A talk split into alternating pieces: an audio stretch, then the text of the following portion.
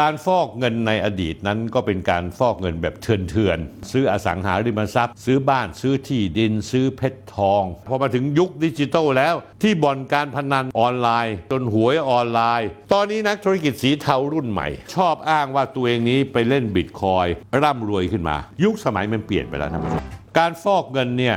คำถามคำตอบก็คือว่า นั่นคือเงินที่ได้มาอย่างไม่ถูกต้องตามกฎหมาย ไม่ใช่เงินที่ได้จากเงินปันผลของบริษัท หรือไม่ใช่ได้เงินที่ได้มาจากส่วนแบ่งของธุรกิจ หรือไม่ใช่เงินที่ได้มาจากทรัพย์สินมรดกที่พ่อแม่ให้ แต่เป็นเงินที่ 99.99%เป็นเงินที่ได้มาอย่างไม่ถูกต้องตามกฎหมาย ทีนี้ถ้าได้อย่างไม่ถูกต้องตามกฎหมายแล้วเนี่ยถ้าเป็นสมัยก่อนเนี่ยตอนที่เทคโนโลยียังไม่เปลี่ยนแปลงมากถึงขนาดนี้ แล้วก็ยังไม่มีคริปโตเคอเรนซีการฟอกเงินในอดีตนั้นก็เป็นการฟอกเงินแบบเถื่อนๆ ก็คือเอาเงินฝังดินมั่งส่วนใหญ่แล้วเนี่ยเงินที่ฝังดินเนี่ยจะเป็นคนที่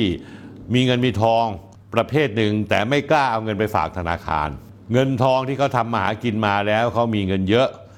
เขาไม่ไว้ใจธนาคาร เขาก็จะใส่กล่อง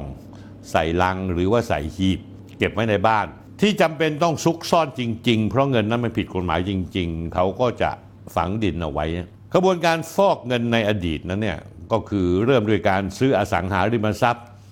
ซื้อบ้านซื้อที่ดิน ซื้อเพชรทอง ซื้อทอง หลายคนก็ไปซื้อพระเครื่องหรือเหรียญราคาแพงท่านผู้ชมครับมันจะมีนักการเมืองหรือข้าราชการชั้นผู้ใหญ่บางคนเนี่ยเวลาแจงทรัพย์สินให้กับทาง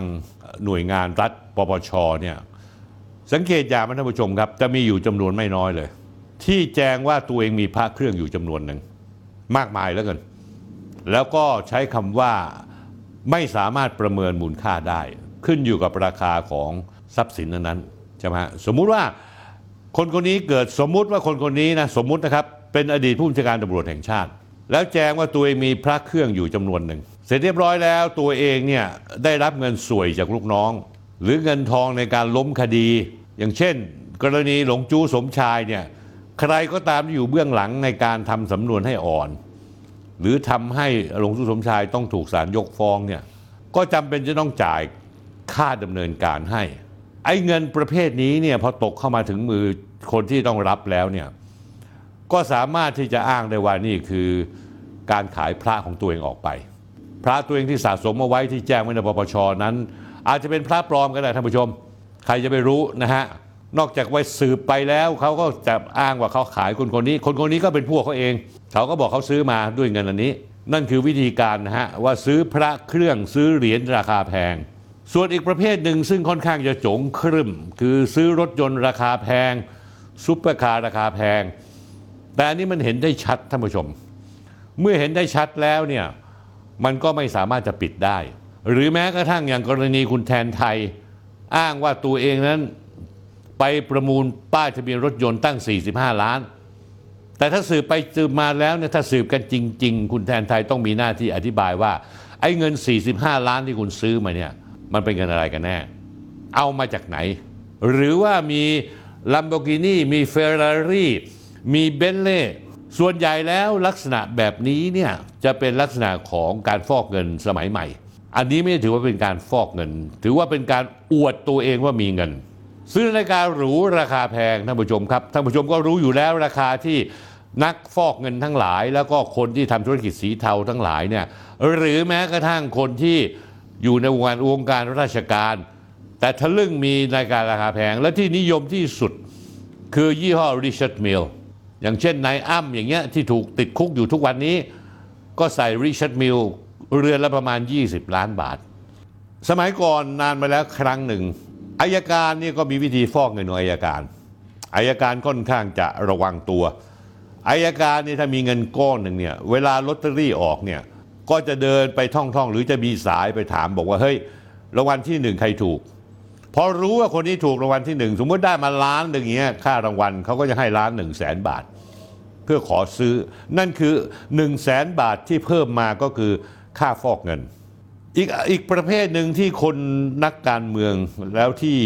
มีพื้นฐานอยู่ที่ต่างจังหวัดชอบทำแล้วกัน หรือแม้ทั้งอยู่ในกรุงเทพ คือการสร้างโรงแรมท่านผู้ชม หลายหลายจังหวัดถามชาวบ้านดู ไอ้โรงแรมนี้มันเกิดขึ้นมาได้ยังไง 8 ชั้น 300 ห้อง คนที่ผ่านอำเภอนั้นแทบจะไม่มีเลย แต่เขาฟอกเงินโดยการสร้างโรงแรมแล้วเขาก็ทำบัญชี ว่าโรงแรมนี้เนี่ย มีคนสมมติมีร้อยห้องมีคนเข้ามาพักทุกวันวันละ 90 ห้อง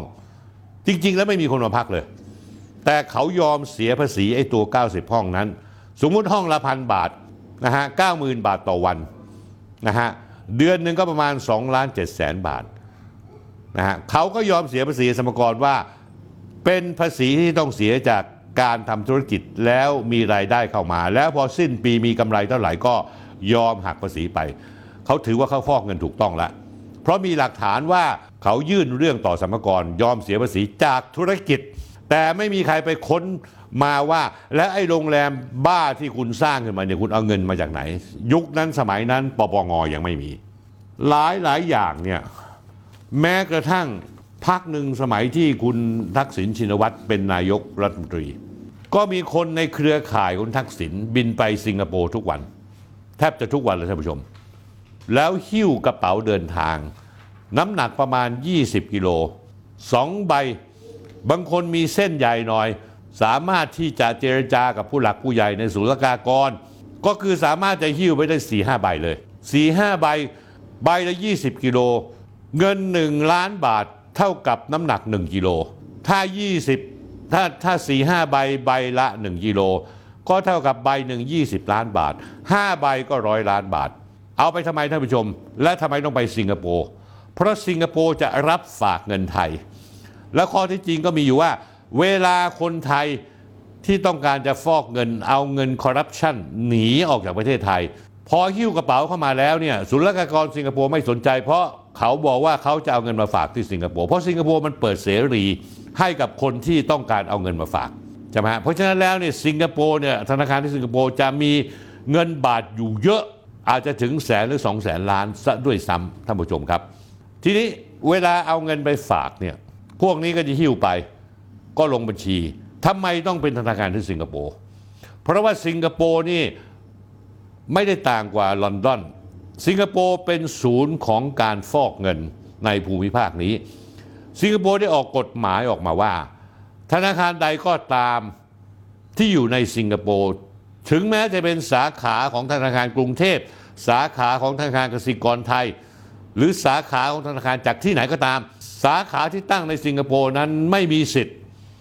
ที่จะเปิดเผยข้อมูลลูกค้า ถึงแม้สำนักงงานใหญ่จะถามมาว่า ขอดูที่ยอดบัญชีเงินฝากที่คนฝากเกินกว่าร้อยล้านเหรียญสิงคโปร์หรือ 10 ล้านเหรียญสิงคโปร์มีใครบ้าง กฎหมายสิงคโปร์ไม่ให้ ถือว่าผิดกฎหมายและลงโทษแรง เพราะฉะนั้นแล้วสิงคโปร์ก็เลยจะกลายเป็น ถ้าเอาเงินไปฝากสิงคโปร์ก็เท่ากับมีบัญชีมีบัญชีลับ ซึ่งไม่สามารถจะตรวจสอบได้ หรือแม้กระทั่งอายการของประเทศไทย แจ้งไปทางสิงคโปร์ว่าขอตรวจสอบบัญชี สาขาธนาคารกรุงเทพที่อยู่ในสิงคโปร์หรือธนาคารกสิกรที่อยู่ที่อยู่ในสิงคโปร์เจ้าของธนาคารหรือเจ้าหน้าที่ธนาคารก็บอกว่าเปิดเผยให้ไม่ได้ เพราะว่าเป็นกฎหมายของสิงคโปร์อายการของบ้านเราก็ต้องทำเรื่องหนึ่งอายการถึงสิงคโปร์ ซึ่งในที่สุดก็ลงจบลงด้วยว่าเขาช่วยอะไรไม่ได้ เพราะนี่เป็นกฎหมายที่เด็ดขาดห้าม นั่นคือวิธีการที่ฟอกเงิน สมัยโบราณ บางครั้งนี่ท่านผู้ชมชูรู้มันคือการเปิดตลาด เอาเงินที่ฟอกมาเอาเงินที่ทำธุรกิจที่ผิดมาเงินคอร์รัปชันหรือเงินอะไรที่เป็นเงินสีเทาสีดำยาเสพติด เอามาซื้อที่แปลงหนึ่งอาจจะแพงหน่อยอยู่ในใกล้ ๆ ในใกล้ๆเมือง และเปิดเป็นตลาดให้คนเข้ามาเช่า คิดค่าเช่าราคาไม่แพง แต่ให้สิทธิพิเศษ ปรากฏว่ามีคนเข้ามาเช่าบ้าง ไม่เช่าบ้าง เขาไม่สนใจ เพราะถ้าสมมติว่าที่ของเขาเนี่ยเปิดตลาดแล้วมีแผงสามารถตั้งแผงได้ 200 แผง เขาก็บอกมีคนมาเช่าทั้ง 200 แผง ทั้งที่มีคนมาเช่าแค่ 10%คือ 20 แผงเองเขาไม่แคร์เพราะว่าที่เขาต้องการคือยอดแผงเอาคูณจำนวนค่าแผงต่อวันต่อเดือนเท่าไหร่ แล้วก็ส่งยอดอันเนี้ยไปแจ้งสรรพากรว่า เดือนนี้มีคนมาเช่าอยู่ทั้งหมด 180 แผงเหลืออยู่ 20 แผง แต่มีคนเช่าจริง 20 แผงเอง ฉะนั้นอีก 160 แผงก็คือเงินที่ฟอกสรรกรก็จะพิพากษาก็จะตัดสินว่าโอเค รายได้คุณได้จากการขายแผงเช่าแผง 2 ล้านบาท 3 ล้านบาทต่อเดือน 5 ล้านบาทต่อเดือน คุณต้องเสียภาษี คุณต้องเสียภาษีเท่านี้ เขาก็ยินดีที่จะจ่าย เมื่อเขาจ่ายแล้วเนี่ยเขาถือว่าเงินเขาถูกกฎหมายเรียบร้อยล้วท่านผู้ชมครับ ทีนี้พอมายุคนี้แล้วเนี่ยท่านผู้ชมครับ ยุคสมัยมันเปลี่ยนไปแล้วท่านผู้ชม การที่จะมีมาฟอกกันแล้วก็เอาเงินแบบนี้มาเนี่ยมันไม่ได้ละบางคนท่านผู้ชมจำได้หรือเปล่า เคยเป็นข้าราชการระดับสูง ได้รับเงินค่าคอร์รัปชันมา แล้วจริงๆข้าราชการคนนี้เนี่ยต้องทำหน้าที่เป็นคนที่ หน้าเสือคือเก็บเงินเก็บทองให้กับนักการเมืองที่คุมกระทรวงนั้น ปรากฏว่าข้าราชการคนนี้เนี่ยอมเงิน สมมติผู้รับเหมาจ่ายมาแล้ว300 ล้านบาท ผ่านข้าราชการคนนี้ข้าราชการคนนี้ก็อมไม่ให้ไป บอกยังไม่ได้จ่ายมา เพราะว่าข้าราชการรู้อยู่แล้วว่านักการเมืองมาแล้วจากไปงั้นคนคนนี้มาเป็นรัฐมนตรีกระทรวงนี้ อีกไม่นานก็ต้องยุบสภาก็ต้องเลิกกันไป เสร็จเรียบร้อยแล้วข้าราชการนี้ก็อมเงินไว้ มีกรณีข้าราชการคนหนึ่งมีเงินเยอะมาก ตัดสินใจเอาเงินก้อนนั้นไปฝังดินที่บ้านตัวเองที่อยุธยาแล้วผู้ชมจำได้ไหมฮะ ในปีที่ยิ่งลักษณ์เป็นนายกรัฐมนตรี น้ำท่วมกรุงเทพท่วมอยุธยาข้าราชการคนนี้ก็กลัวว่าน้ำจะท่วมหีบที่ตัวเองฝังดินเอาไว้ที่ที่บ้านแม่ เดี๋ยวเงินจะเสียหมดก็เลยไปขุดเงินก้อนนี้ขึ้นมา แล้วก็ขนเงินใส่กระเป๋าเอามาไว้ที่บ้านตัวเอง นั่นคือที่มาของการที่มีการจัดฉากให้คนเข้ามาปล้นบ้านข้าราชการชั้นผู้ใหญ่คนนี้ แล้วก็หิ้วเงินซึ่งนักการเมืองถือว่านี่เป็นเงินส่วนที่เขาควรจะได้เอาไปท่านผู้ชมถ้าติดตามข่าวนี้ก็พอจะรู้ว่ามันเป็นเรื่องอะไร และเผอิญเพลินความมันแตกนะเพราะว่ามีคนใช้น่าจะเป็นคนพม่า ซึ่งเห็นแล้วก็ตกใจ แทนที่จะหลบแล้วเห็นว่าไม่เกี่ยวข้องกับตัวเอง กับโทรศัพท์ไปแจ้งหนึ่งเก้าว่ามีโจรเข้ามาปล้นบ้านตำรวจมาก็เลยจับกันเป็นโขงเลยท่านผู้ชมท่านผู้ชมติดตามข่าวในอดีตจะเห็นว่านี่แหละครับ คือข้อเท็จจริงที่เกิดขึ้นเอาละท่านผู้ชมครับ ตอนนี้นักธุรกิจสีเทารุ่นใหม่ในเมืองไทย จะเอาเงินที่ตัวเองได้จากสีเทานั้น แล้วก็ชอบอ้างว่าตัวเองนี้ไปเล่นบิตคอยร่ำรวยขึ้นมา คือวิธีการคือสมมติคุณโกงมาจากการทำบ่อนการพนัน ออนไลน์ ได้เงินเข้ามามีประมาณสักพันล้านอะหรือ 500 ล้าน ทุกเดือนก็จะเอาเงินก้อนนี้เนี่ยไปซื้อบิตคอยหรือคริปโตเคอเรนซีที่ยอดนิยมที่ยังไม่เจ๊ง อย่างเช่นอีเทเรียมซื้อมาเลยนะฮะ สูงเท่าไหร่ก็ยอมซื้อ แล้วใส่ wallet ของตัวเอง พอตัวเองต้องการใช้เงินจะทำไงไหมท่านผู้ชม แทนที่จะขนเอ่อเอ่อตัวเหรียญบิตคอยน์ไปที่สิงคโปร์ก็สามารถจะซื้อ coin จาก บริษัทคริปโตใหญ่ ๆ ที่เขายอมรับกัน อย่างเช่น Binance นะฮะแล้วก็ลงหลักฐานไว้ในโทรศัพท์มือถือ แล้วเวลาบินไปสิงคโปร์ก็เอาโทรศัพท์มือถือเนี่ยไปเปิดแล้วก็เคาะให้ดูว่ามีเงินของคริปโตเคอเรนซีของ Binance ซึ่งเป็นที่ยอมรับของบ่อน เอาคริปโตตัวตัวนี้ไปที่บ่อนเดอะแซนที่สิงคโปร์เข้าไปแลกเขาก็รับแลกก็ให้ชิปมาเลย ว่าจำนวนเงินก้อนนี้ประมาณร้อยล้านบาทอะ เอาชิปไปเลยร้อยล้านบาท มูลค่าประมาณร้อยล้านบาท พอได้ร้อยล้านบาทเสร็จเรียบร้อยท่านผู้ชม เขาทำยังไงต่อ เขาก็เอาเงินก้อนนี้เอาไปเล่น เขาอาจจะเล่นแค่ล้านเดียว พอล้านเดียวได้หรือกับตุนช่างมัน เขาก็เอาชิปที่เหลือเนี่ยเอาไปแลกเงินคืนนี่วิธีแลกเงินคืนก็แลกได้สองแบบ รับเป็นเงินสด หรือว่าให้ทางบ่อนการพนันทำเช็คใช้ชื่อเขา แล้วก็ส่งมาเข้าบัญชีเขาที่ที่กรุงเทพหรือถือมา ซึ่งเช็คนั้นเป็นเช็คเช็คของบ่อนการพนัน เท่ากับว่าคนคนนี้มีเงินโผล่ขึ้นมางอกขึ้นมา เพราะไปเล่นการพนันที่สิงคโปร์แล้วก็ได้เงินเข้ามา แต่อันนี้ก็จะ work เฉพาะบ่อนใหญ่ ๆ อย่างเช่นบ่อนที่ทันสมัยอย่างเช่นที่มาเก๊าหรือที่สิงคโปร์ The Sands ถ้าจะเป็นบ่อนปอยเปต หรือบ่อนแม่สาย โน่นนี่นั่นจะมีคำถามถามเยอะ เพราะว่าบ่อนพวกนี้เขาจะไม่รับแลกคริปโตเคอเรนซี เพราะฉะนั้นแล้วนี่คือวิธีการที่คนรุ่นใหม่ใช้วิธีนี้ หรือวิธีแลกเงินฟอกเงินอีกวิธีหนึ่งก็คือสร้างธุรกิจอะไรก็ตาม ใครก็ตามที่สร้างธุรกิจขึ้นมา แล้วมีการใช้เงินเยอะแยะหมด เปิดเผยโปร่งใส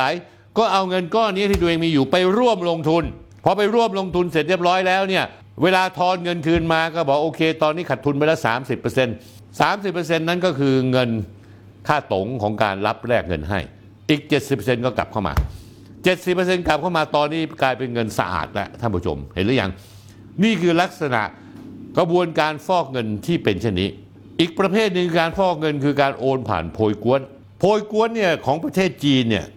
มีมานานและมีเป็นพันๆปี ใช้ความซื่อสัตย์ความไว้ใจกัน เหมือนท่านผู้ชมถ้ารู้จักโพยกวนอันไหนท่านผู้ชมก็เข้าไปบอกผมต้องการโอนเงินไปฮ่องกง โดยที่ไม่ต้องการโอนโอนธนาคาร เขาก็คิดเรทให้เสร็จเลย ว่าหนึ่งเหรียญฮ่องกงเท่ากี่บาท คุณจะโอนเท่าไหร่ ถ้าคุณจะโอนล้านเหรียญฮ่องกงก็เท่านี้ คุณจ่ายที่กรุงเทพ แล้วคนของคุณก็ไปรับที่ฮ่องกงแทน อันนี้ก็อันหนึ่ง อีกอันหนึ่งก็คือว่าโพยกวนอีกลักษณะหนึ่งซึ่งมาในรูปแบบของร้านและรับแลกเงิน ประเภทซูเปอร์ริชซึ่งผมก็ไม่รู้ว่าเจ้าไหนทำแต่ว่ามีการใช้ร้านแลกเงิน เพราะร้านแลกเงินนี้จะมีเครือข่าย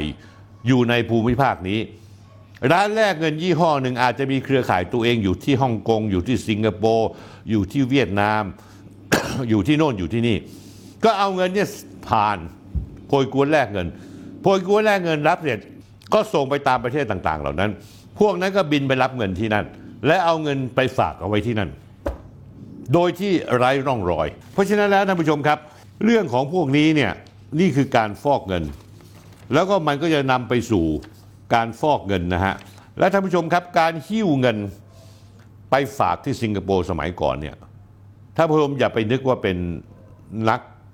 ค้ายาเสพติดนะท่านผู้ชมครับ ที่สำคัญคือท่านผู้ชมรู้มาทหารไทยตำรวจไทยข้าราชการชั้นผู้ใหญ่ไทย นักการเมืองไทย เอาเงินพวกนี้คิ้วเป็นเงินสดเพราะพวกนี้เส้นใหญ่ ถ้าท่านมีเป็นอดีตผู้บัญชาการฐานบก หรือรองผู้บัญชาการฐานบก ก็ต้องมีเส้นสายอยู่แล้วให้น้องพี่เดี๋ยวจะกระเป๋าออกไปสักสิบสิบกระเป๋าน้องบริให้ความสะดวกหน่อยได้ไหมได้ครับพี่เดี๋ยวเขาโทรศัพท์สั่งศุลกากรเอ่ยหรือพวกตำรวจด้วยกันเอ่ยให้ไฟเขียว บางคนถึงขนาดอะไรมาท่านผู้ชม เช่าเครื่องบินส่วนตัว private jet นี่แหละบินไปสิงคโปร์ แล้วระหว่างขนของกระเป๋าต่างๆเนี่ยขนได้ที 20 ใบเลย ใส่ private jet ไป เอาเครื่องบินส่วนตัวมาศุลกากรก็หลับตาข้างหนึงไม่สนใจ เอาขึ้นไปเลยส่งไป แล้วพอไปลงสิงคโปร์หรือลงประเทศไหนก็ตามที่ตัวเองต้องการ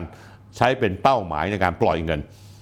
ก็หิ้วกระเป๋าพวกนั้นนะมา แล้วก็ตรงไปที่ธนาคารเอาเข้าธนาคาร แต่ก็จะโทรศัพท์ไปประสานงานกับธนาคารก่อนท่านผู้ชม ว่าเดี๋ยวผมอาทิตย์หน้าวันพุธ ผมจะขนเงินมา เงินสดเงินบาทไทยจำนวนเท่านี้คุณรอรับไว้หน่อย ที่สิงคโปร์ก็จะรอรับให้ธนาคารสิงคโปร์แล้วก็เป็นที่รู้กันท่านผู้ชม เป็นที่รู้กันจริงๆท่านผู้ชมนะฮะรู้กันจริง ๆว่าเงินพวกนี้เนี่ยเป็นเงินที่เอามาฝากที่สิงคโปร์สิงคโปร์จะไม่ถามที่มาที่ไปของเงิน เพราะสิงคโปร์เป็นศูนย์กลางของการฟอกเงินในภูมิภาคเอเชียแปซิฟิกอยู่แล้ว บางคนโอนเงินไปยุโรป แต่ใช้วิธีโอนสองขยัก ขยักแรกโอนผ่านโพยกวนไปที่ฮ่องกง ขยักที่สองค่อยโอนจากฮ่องกงไปอังกฤษ เพราะฉะนั้นแล้วจะเจอว่ามีคนเยอะเลย เดี๋ยวนี้ซื้อบ้านซื้อช่องซื้ออพาร์ตเมนต์ให้ลูกหลานอยู่ที่อังกฤษ ขี้หมูราขี้หมาแห้งก็จะมีบ้านหลังหนึ่งที่อังกฤษมูลค่า 30-40 ล้านบาท ไอ้นี่ถือว่าเป็น กาแฟกินเล่นๆนะท่านผู้ชมอะมันยังมีประเภทเงินเป็นพันล้าน ทีละพันล้านพันล้านรวมแล้วจะเป็นเป็นหมื่นล้านที่ขนไปไอ้อย่างนั้นต้องใช้เครื่องขนส่งที่ใหญ่หน่อย ก็คือเครื่องบินส่วนตัวที่จะบินไปอะเป็นเพียงแต่ว่าถ้าโอนแต่ต้องโอนไปฮ่องกงก่อนพอโอนไปฮ่องกงแล้ว เปลี่ยนเงินจากที่ฮ่องกงเป็นเงินยูโร หรือเงินดอลลาร์แล้วค่อยขนขึ้นเครื่อง แล้วก็แจ้งธนาคารว่าจะเอาเงินเข้าไป นะฮะแล้วก็แจ้งทางศุลกากร คือที่เวลาเวลาท่านผู้ชมเดินทางไปต่างประเทศ อย่างเช่นไปอเมริกาเนี่ยมันจะมีหลักการเลยนะ มันจะมีบอกท่านมีเงินมาเข้ามาในประเทศนี้เท่าไหร่ ถ้าไม่ถึง 1 0,000เหรียญสหรัฐท่านไม่ต้องแจ้ง แต่ถ้าเกินหมื่นเหรียญท่านต้องแจ้ง แต่การแจ้งไม่ได้แปลว่าคุณผิดกฎหมาย เขาต้องการรับทราบว่าเงินเข้าเท่าไหร่ บางคนก็อาจจะบอกผมมีเงินเข้ามาประมาณ 1 ล้านเหรียญสหรัฐ แต่แจ้งเป็นทางการแล้ว ก็ผ่าเขาให้ผ่าน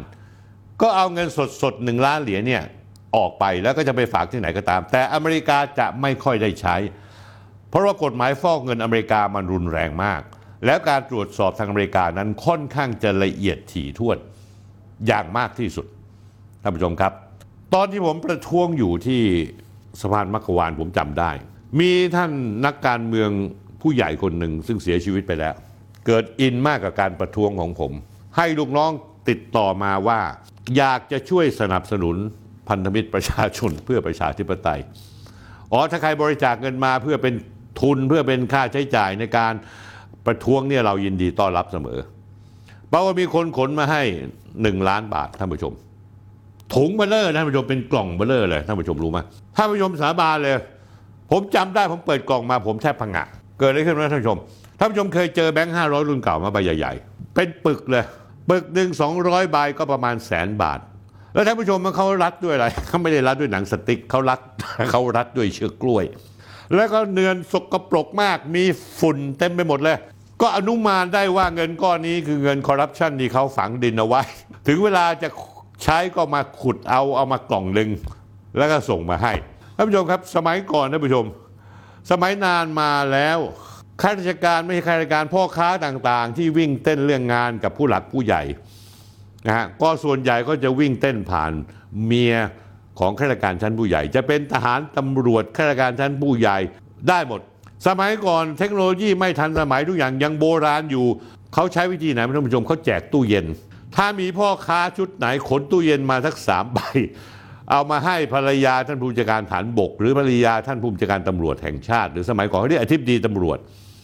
ก็ขอให้รู้ด้วยในตู้เย็นนะเนี่ยเขาล็อกเรียบร้อยแล้ว แล้วกุญแจเขาจะมอบให้คุณนาย คุณนายก็รู้พอเปิดกุญแจมาเปิดออกมาเนี่ย สมัยก่อนไม่มีแบงค์ห้าร้อยท่านผู้ชม มีแต่แบงค์ร้อยใช่ไหมฮะแบงค์ร้อยแบงค์ร้อยปึกหนึ่งก็แค่หมื่นหนึ่งล้านหนึ่งต้องร้อยปึก เพราะฉะนั้นแล้วตู้เย็นตู้หนึ่งนี่นะฮะใส่ได้อย่างมากก็ไม่เกิน 2 ล้านบาท แต่ไม่มีอะไรดีเท่าให้ตู้เย็น นะฮะเพราะว่าการที่ใส่กล่องมาแล้วขนไปเป็นกล่องเป็นลังๆเนี่ยมันเป็นที่สังเกตได้นะเพราะฉะนั้นแล้วท่านผู้ชมครับ นี่คือการเริ่มต้นอธิบายความว่าวิวัฒนาการของการฟอกเงินนั้น มันก้าวมาพอมาถึงยุคดิจิทัลแล้ว ที่บ่อนการพนันเนี่ยออนไลน์ แล้วก็ตลอดจนหวยออนไลน์ หรือว่าธุรกิจสีเทาอย่างเช่นทำเว็บโป๊ หรือว่าทำแบล็ k บ็อกซ์ ดูสัญญาณของ True มา แล้วก็เอามาขายให้กับประชาชนทั่วไปด้วย box นี้ราคาแค่พันบาท แล้วก็ใช้ได้ดูตลอดชีวิตโดยที่ไม่ต้องเสียเงินเลย ภาพเพิ่มก็ชัดหมดทุกอย่างท่านผู้ชมครับ นี่คือสิ่งที่เกิดขึ้น